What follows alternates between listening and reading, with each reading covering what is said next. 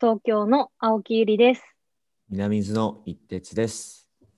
このチャンネル、あっぱれ火曜日は、元渋谷大学スタッフであり、小杉湯銭湯暮らしメンバーの青木と、南伊豆でイラストレーターをやっている一徹さんが、等身大で挑戦しているゲスト、通称あっぱれゲストをお招きし、今取り組んでいること、考えていることを根掘り葉掘り聞いていったりするラジオっぽい企画です。あけましておめでとうございます。おめでとうございます。2020年もよろしくお願いします。よろしくお願いいたします。えー、まあ本当は明るい話をしたいですが、なんと緊急事態宣言出ちゃいましたね。出ちゃいましたね。すごいもことですね。なんか僕らが始まった時もちょうど緊急事態宣言が出てますねっていう話から始まったうん2020年。そうでしたね最初の放送から今2021年の初放送もまあこういうううん。スタートになってしまったわけですけど、今都内の状況というか、まあ、どどういうふうに個人的に思ってますか今？なんか、ね、状況は多分、日々日々は一番悪くなってると思うんですけど、なんか個人的には、前の緊急事態宣言の方がやっぱりすごく個人的に不安で孤独で、うんなんか足が、明日が見えないみたいな感じがすごいあったんですけど、なんか今は、なんか今こそみんなで協力してじゃないけど、うんなんかやっぱり自分がこの30、今日3回目ですけど、うんうんやっぱりその同世代の顔が浮かぶっていうのはすごい心強いかもしれなくて、だからやっぱりすごいちゃんと正しく恐れたいなとも思うんですけど、やっぱり迫ってる感じはすごくあるので。なんですけど、なんか、かといって、なんか自分の気持ちが止まらないようにしたいなっていうのはなんか改めて考えたりしてます。でも、やっぱ怖いです。うん普通に怖い。うん。だし、見えないってすごい大きな脅威だなとも改めて思うんですけどね。どうですか、伊哲さんは？えー、と僕は、まあ、今はちょっとこう受け入れようとしてるんですけどあの、まあ、緊急事態宣言が出るって時は結構僕は1回目よりもかなり、ひどく落ち込んでたんですよ。うん。まあ1年ぐらい猶予があるから大丈夫だっていう気持ちがあったのと耐え忍べるかみたいなこう準備する時間与えてもらったなとは思っててうん。耐えられると思ったんですけど、まあ、実際その宿のオープニングパーティーを2月11日に設定してたんですけど、あのーちょっと緊急事態宣言解除の予定が2月7日ってことでちょっとここれ、は、あの何もわからないなと。気持ちよくみんな来てもらえるかわからないなって言って、あのまあ、ずらすことを決めたんですね。3月20日に変えたけど、そういう決断をしたりする時になんかすっごくこうまあ正直落ち込んだんですよね。どう、うんどうこの時代に本当に向き合えばいいのかなみたいな。うんちょっと人が気持ちよくこうどうやったらなんか感染症対策っていうザクッとしたものの中にもちろん具体的にこうした方がいいとかはあるんだけどうんもうなんかなんか本当にそんなことだけではもう解決できないうん。こう分断というか人と人との関わり方がなんかあのどうあのあればいいんだろうってすごく思ったうん。ですね。うん。だからまだ不安もあるけど、あの、なんて言うんでしょうね、宿オープンする中で、まあ、今後どういうう関わり方をなんかしていこうかなっていうのはすごく迷ってる中でこういうラジオとか本当にあの、うん。こういう待ち合わせ場所みたいなのがあの、うん。自分の中であるっていうのはすごくあのありがたいし楽しみな楽しみなコンテンツがやっぱ本当一つでもあるといいなと思って、能動的ななんか受け取るだけじゃなくてなんかこうそうだね。でこう出会いに行くみたいなのが、うん。あの本当に自分をポジティブに今させてくれますね。うん、頑張りましょう。2021年も。生き残ろう。はい。そんな、生きよう。そんなね、はい、そんな一発目のゲストですけど、一発目はですどんなね、方なんですか、私が高校3年生の時にうん。出会った大学の先輩で、今思うと10年前から知ってる人。結構長いね。ね。なんですけど、まあ、やっぱり私から見て、あの、すごくこう、信念がて、なんかすごくこう、生き生きしているようにずっと拝見しているんですけど、やっぱりなんかそう何か特定のコミュニティが一緒だったとか、一緒の活動をすごくしてたわけじゃないんですけど、なんか勝手に親しみを持っていて、で、なんかその感じで私がやり取りするとそれに答えてくれる、なんか勝手に慕ってる先輩なんですけど、実は、あの、新卒で入られた会社で本当にバリバリ活躍されてたんですけど、実は2年前から、あの、転職をして、今、福岡で中学校の英語の先生を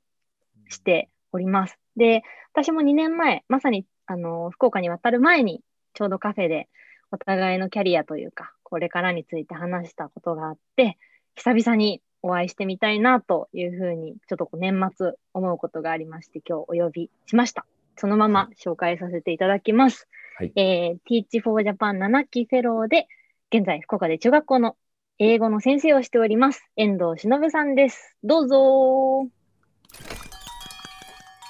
明けましておめでとうございます。遠藤さんよろしくお願いします。よろしくお願いします。よろしくお願いします。いやもうこのね、この明るさですよ、まさに。いいわ。円志野さん、じゃあ皆さんにあの簡単に自己紹介を最初にお願いしてもよろしいですか？はい。えー、聞いていらっしゃる皆さん、えー、改めましてこんばんは。あ遠藤忍と言います。略して遠志野と呼ばれることが多いです。えー、今紹介をもらった通り、えー、Teach for Japan という NPO があって、多分この後話に出ると思いますが、その NPO を通じて、えー、2年間学校の先生やってくださいねということで、えー、今、福岡の飯塚という町で、えー、中学校の英語の教員をしています。えー、前職はマーケティングリサーチをする会社、まあ、数は限られるので、どこか 後々分かるかもしれないんですけど、えーとそのマーケティングリサーチをする会社で、えー、人事をしていて、えー、30歳、31歳になる年だったかな、えー、2019年から、えー、今現在の福岡の飯塚という町で中学校の英語の教員をしています。今日はどうぞよろしくお願いします。お願いします。もうすでに聞きたいこといっぱいあるんですけど、あの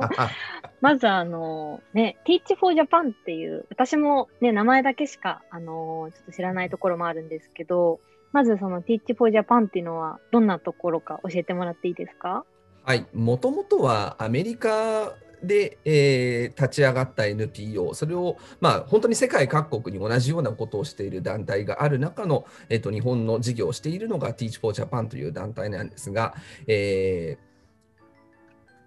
実際に例えば教員になるための勉強したことがあるとかないとかあるいは教員免許を持ってる持ってない、えー、会社員として勤めたことがあるないそういったことにかかわらずとにかく教育に関わってみたいっていう人を集めて研修をして、で、え日本国内のいろんな自治体、公立の学校にマッチングをしていく、そういったことを事業としてやっている団体です。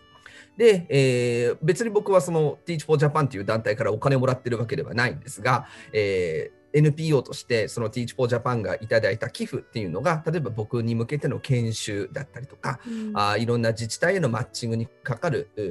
費用だったりとかっていうところにあてがわれていって、えー、そのフェローという形で採用されたメンバーは2年間は Teach for Japan の提供するプログラムの中で、え学校の先生を実際に現場に行ってやってみるというようなことをしています。で一応立場上はですねあの1年ごとにあの更新がある講師っていう、えー、なるほど仕事の核があるんですけど、その講師として、えー、普通に公立の学校現場で働いている、私はもう教育公務員なんですよね、今。そういうような立場になっています。どうしてその民間企業からその学校の先生にあの、まあ、なろうというか、まあ、どういう経緯があったんですか？あの端的に言うとですね、端的に言うとって言っときながらちょっと端的にななれそうじゃなかったんですけど、あれにはったりなんですよね。あのー、実はそうあのゆりちゃんと同じ大学にこう通っていてその当時からあ教育のことにすごく関心を寄せていて最初は少しマクロなこと教育政策とかそういうようなことをやりたいなというふうに思っていたんですけどやっぱりそういう立場に行くためには現場のことを知っておくのが必要だよねっていうところのきっかけが一つと、あとは実際に大学時代から子どもたちと接点を持つみたいな活動に結構好きで関わっていたということもあって、えー、大学2年生の時から教員免許を取るための教職課程に進むんですね。で、えー、2年、3年、4年と教職課程にいたんですが、実はゆりちゃんと同じ、えーキャンパスに通っていると社会科の教員免許しか取れないんですけど自分が研究対象にしていたのが英語教育だったんですよ。なんで英語教育の研究やってるのに社会科の教員免許なんだっていう話もあると思うんですが、えー、とそれも実はあって、えー大学学部4年が終わった後さらにもう2年プラスして大学院に行って大学院に通って研究をし続けながらあのゆりちゃんと僕がいたキャンパスは神奈川の藤沢にある、えー、とキャンパスだったんですが本拠地である東京の三田に行くとですね、えー英語のか、えー、と英語科の教員免許を取るための英文科の授業が取れるということで大学院の2年間でその英文科の授業を抑えて英語の免許と社会科の免許の両方を下ろすっていうところをしたんですけど、もうこれをやってる時点で大体教員になろうっていう頭あはあったんですよね。うん。ただ、うんと、どこかうん。そのまま学校の先生になるっていうところに、えー違和感というか恐れというかみたいなものがあって一回民間企業に行くっていう決断をしたんですね。だからあの民間企業にいたっていうキャリアを捨てて、えー、と勇気を持って教員に飛び込んだというよりかはもともとなるつもりがあったっていうところの方がなんて言うんだろう正しいかなっていうところかなと思います。移るタイミングはなんかそのもちろん円志野さんが決められたタイミングだったり流れがあったと思うんですけどもちろんそのどのタイミングでまあ先生に行くみたいなのってなんかどういう決め方だったんですか？最初は10年って言ってたんですね。あのー24歳の年が大学卒業した年度になる年で、まあ、結局その後いろいろあって教員免許自体の発行が25歳の時だったんですけど、そこから数えて10年経ったら教員,、えっと教員免許って更新講習を受けなきゃいけないんですね。なので10年以内には学校の先生になってないとその更新講習受けられないからそこまでにはなろうと思ってたしそれを新卒で入社した時の会社にも面接のタイミングからずっと言ってたので、あのー会社の周りの人たちは将来この人は学校の先生になるんだっていうのは大体みんな知ってたところだったんですけど、まあ、あるタイミングで、あの僕を派遣してるその Teach for Japan の団体の座組を使って、えー同じゆりちゃんと僕と同じキャンパスの僕の知人の知人というかだいぶ一緒に、えっとプロジェクトとかをやった友人がですね僕より先に Teach for Japan の座組を使って学校の先生になっちゃったんですよ。で、お前先を越しやがってっていうふうに、えー、と思いながら、あー教員なりたてなって2ヶ月ぐらい経った、えーその彼女に会いに、えーちょっと九州の方に行って話をしてみたところ、あの意外ともらってんな、うんうん。もらってるって給料をね、はいはいはい。ってことに気づいちゃって。はいはい。その時の自分のそのサラリーマン時代の給料とあの学校の先生としてもらってる給料これ比べた時にあこれもうちょっと体の自由が利くだろうっていうタイミングで、うんうん。えー、と移ってしまった方がいいなって思った部分があったんですよ。うんうんでそれが2016年のことだったんですけど、でも2016年はまだ人事になって2年目で、えーもっとやりたいこともあるなっていうふうに思っていた時期だったんですね。でその時にちょうど30歳っていう年齢がある意味、えー区切りが良さそうだなっていうふうに思うところもあって、で30歳の年齢になっている時に学校の先生になっているっていうのがちょうど2019年だったってことは、えっと6、7、8、9、えっとあと少なくとも3その時にあ3年ぐらいはあのしっかりと前職の会社で勤め上げようっていうふうに思って、えー割と2、3年ぐらいずっと会社の方とは話をし続けながらどのタイミングで学校の先生になるかなっていうのはうん決めていったところではありました。うんなんかあのー、円志野さんが、ね、私も円志野さん大学の時からずっと見てると、本当に子供と関わったり、なんかやっぱり後輩の面倒見がすごい良かったりとか、なんかすごくそういう印象があって、でもやっぱりずっとそれが変わられてないんだなって今話を聞いてて思ったんですよね。で、聞きたいところは、その教育で言った、まあ教員になりたいとか、その教育に自分が関わりたいって思った最初のきっかけとか体験はどこにあるんでしょうか？でもこれなんとなくだし今このタイミングからもしかするとそういうきっかけだとおぼしきなんだろう事実というか思い出みたいなのを集めてもなんかこうそれっぽく説明はできるけどこれっていう風なものがある感じじゃなかったのかもしれないなと思うんですよ。うんうんうんストーリーベースで言うと多分いくつか言えるところはあると思うんだけどただうんうん。なんかそこをままずお雑白な話をすればなんかやっぱ自分がここまで生きてきたことの体験っていうのをどこか再生産したいっていう感覚だったり、い再生要は自分にとってこう今まで生きてきたあ中で経験してきたいろんな出来事ってやっぱ自分にとってかけがえのないものだしそれが自分の身にこうなってるなっていう感覚がある中でそれが僕にとっていいものなのならば、他の人にとってもそれはいいものなんじゃないのかみたいな、うんそういう感覚はずっとつきまとってる感覚があって。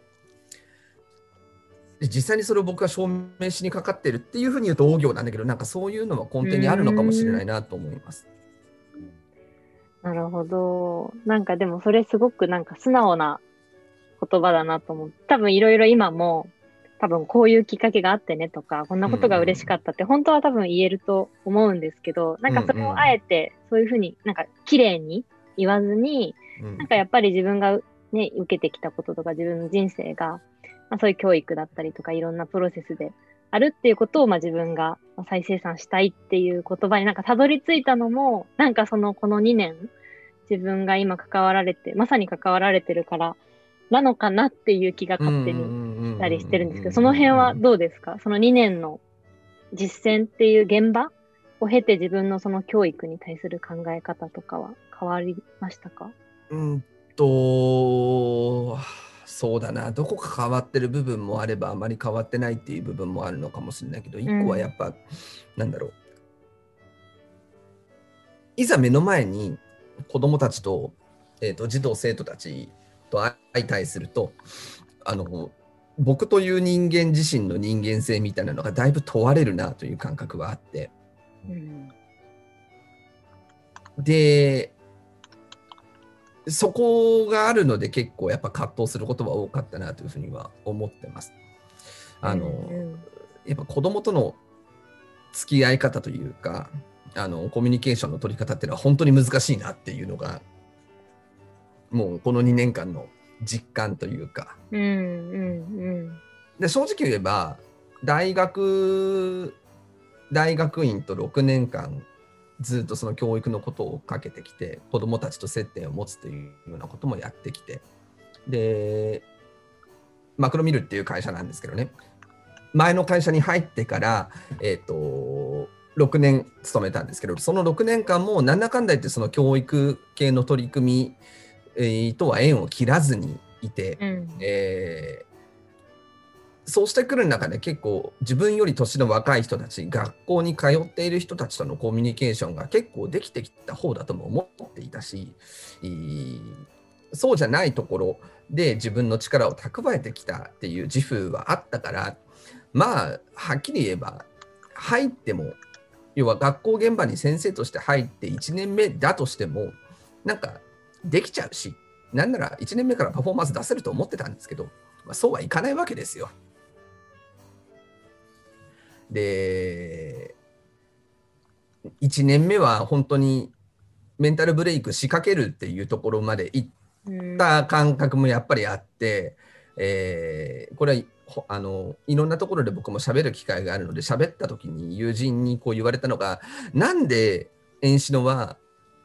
旗から聞いてるとパフォーマンスを出しているし出せるようにも思えるのにも思えるにもかかわらず子どもたちとの関係性ではこんなに心を砕いてるんだろうかっていうふうに言われるぐらい。うん。やっぱ一筋縄じゃいかないなっていう感覚があるし、うん。でなん。かそれ、あ、どうぞどうぞ。あごめん。なさい。で、それが、あのーなん。で自分自身をこう蝕むというか、あのしん。どい思いをするのかっていうと、それは何だろう？自分自身、僕自身の外側から何かしらの攻撃を受けているのではなくって、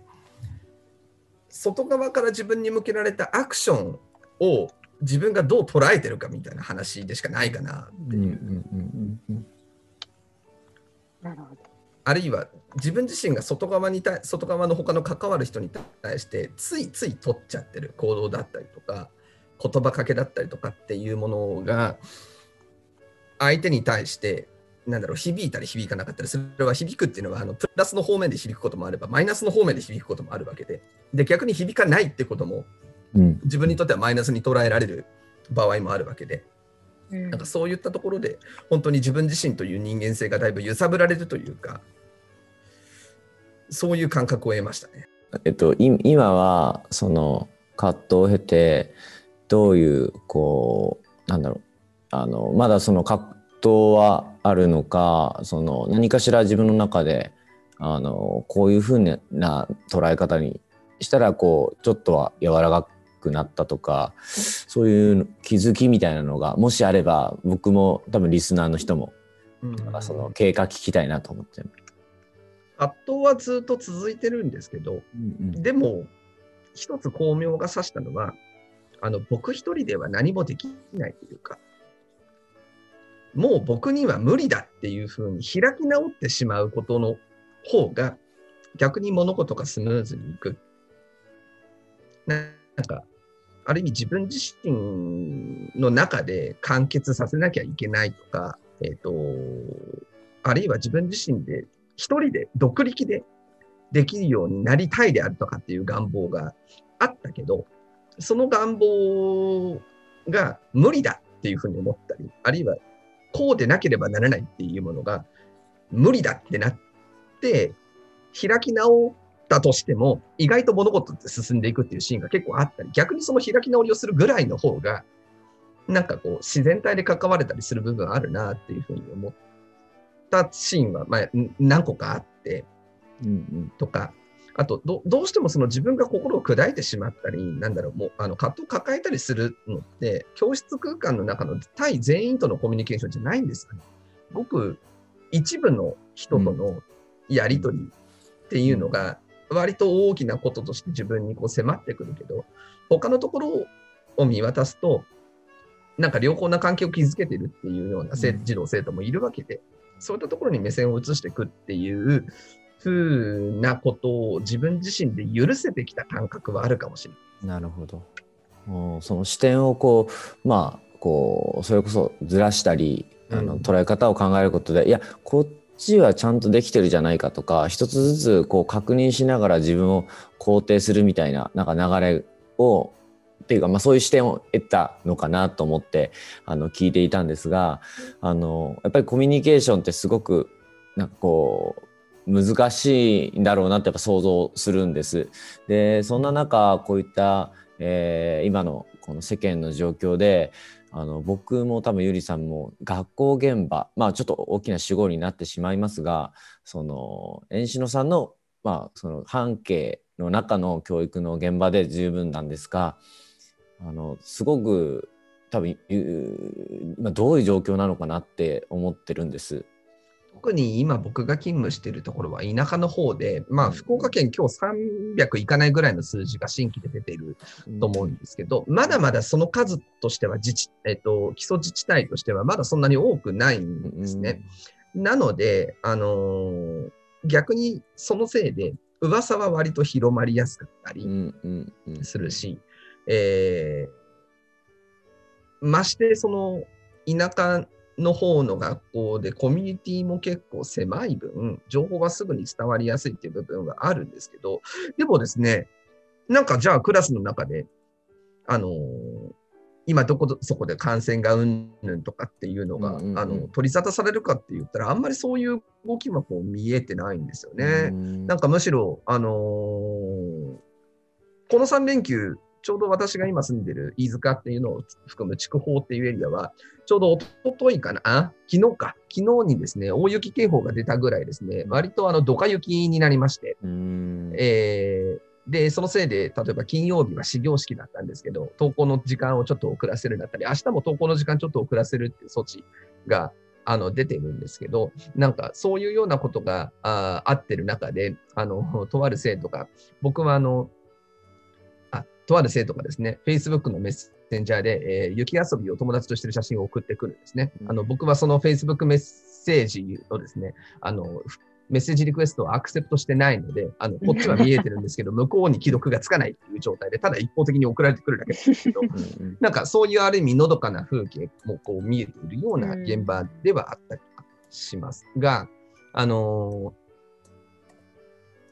なかなかそんなに感染が広がっていないエリアでありながら予防はしなきゃいけないっていう状態の中で、例えば給食時間はみんなダバーって食べたりとかですね、うん。あの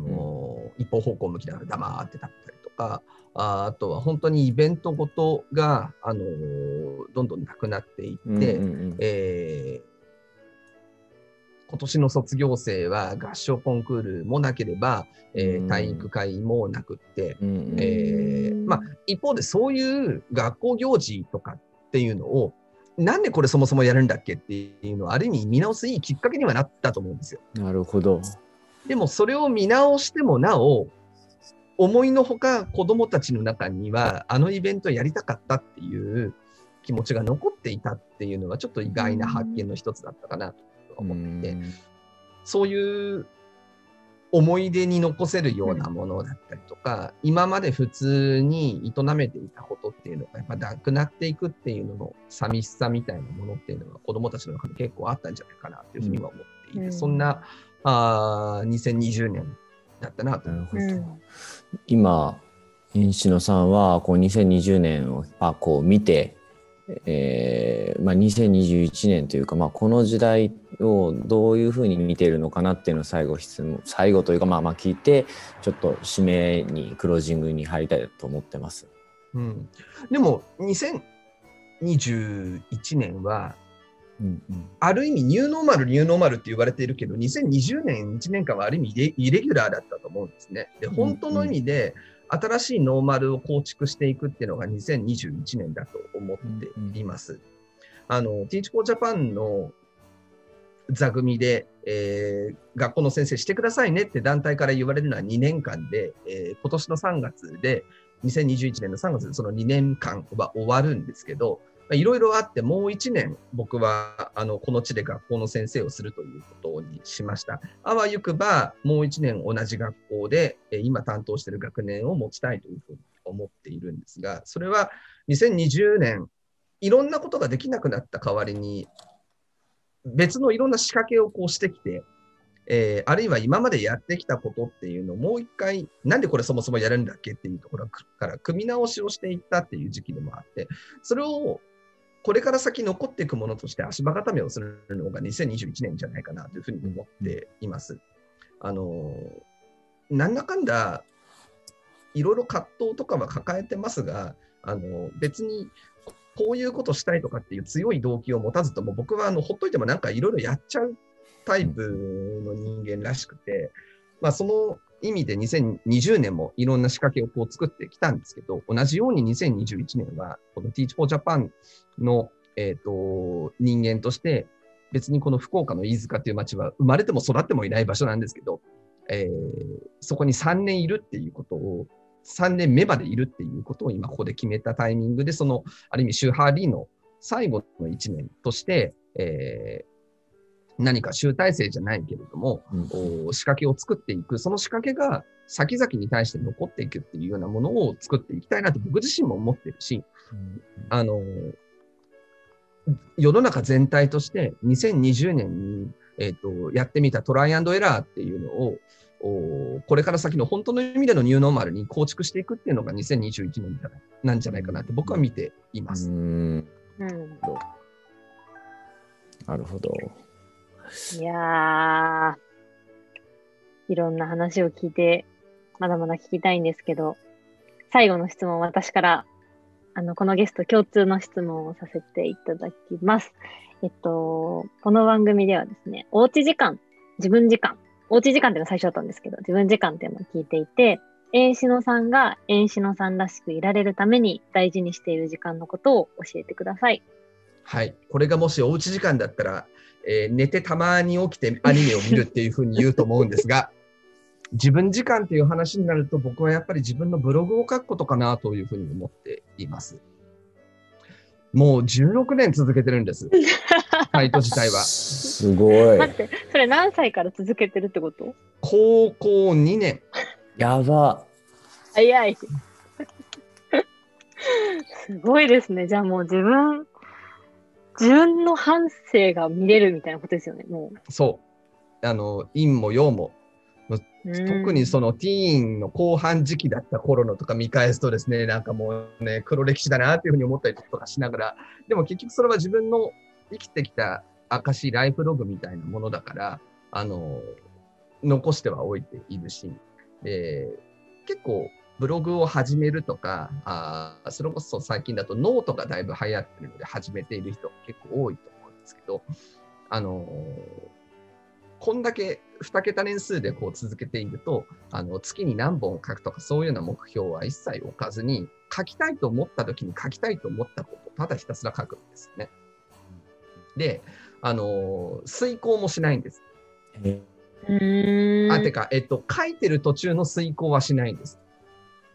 ゃもうそのままずっと書いてるんだ。そう、そのままひたすら書き続けて、誤字脱字の訂正もせず、とにかくまずはインターネットに載せちゃうっていうのをやっているんですけど、その書こうって思って、えー書こうって思い立ってからしばらくこう書くのの手をつけるまで時間はかかるんです。でもその間に頭の中であんな感じで書いていこうとかっていう構成をこう考えながら、で、実際に着手し始めてガーッと書いていってっていうのをしている時間がある意味自分の中ではやっぱ大切な時間なんだろうなというふうには思っています。それをするとどういう感じになんかこうなるんですか？そのおすすめをなんかもしあげるとするのあー、でも、案外自分が書きたいというふうに思っていることって、あの、日々の生活の中で感じたことだったり、これは振り返っておきたい。これはこれから先の思い出に残しておきたいっていうことだったりするんですけど、まだそれが書きたいなって思った瞬間、あるいはそういった出来事に出会った瞬間って、自分の中で整理されきれてないんですよね。うんでその整理されきれてないっていうことを書くことを通じて事実としてどういうことが起きていったり、その中に自分の中に湧き上がった感情だったりとかっていうのがどういうものがあったりっていうのを書いていくうちに整理がされる感覚があるんですよ。でうん僕はこれをずっとひたすら繰り返してきたがゆえに、あの自分でも思うんですが、内省性が高い、自分で自分のことを振り返るっていう性質がかなり強い人間に育ってきたと思うんですけど、それは間違いなく16年ブログを続けてきていることの影響なんじゃないかなと思っていて、あの、それこそオープニングトークでもあった、2度目の緊急事態宣言が出て、えーこれから先本当にどうなっていくんだろうかっていうことに多分皆さんもやもやをしてると思うんですけど、この今の瞬間のもやもやっていうのを自分はどう捉えているのかってことを、もちろんこういうラジオを通じて、うん。今この瞬間に出てくる言葉として記録するのもいいけれども、頭の中で思考を巡らせながら、あー実際に表に出して、そして自分でもう一回見返してみるっていうことによって、そのモヤモヤとうまく付き合っていくっていうようなことができるようになるんじゃないかなっていうふうには思って、まあ、そういう意味でのものを書くっていうのは結構、あの、自分時間の過ごし方としてはおすすめかなと僕は思いうます。ん。ありがとうございます。ありがとうございます。あの、今日私が言って、伊手さんに、円志野さん呼びたいですって言ったきっかけは実はそのブログだったので、うん。円志野さんの年末のブログを読んで、私は今この人の話を聞きたいと思ったので、えーなんか今日、最後の自分時間が、なんかそれだったのもすごくなんか、そのね、熱量がやっぱり私に届いて、今日の場が生まれたんだなと改めて思いました。改めてありがとうございます。ありがとうございました。えーそれでは、えー本日のゲストは、えー、Teach for Japan 7期フェローで中学校で英語の先生をしている遠藤忍さんでした。ありがとうございます。ありがとうございました。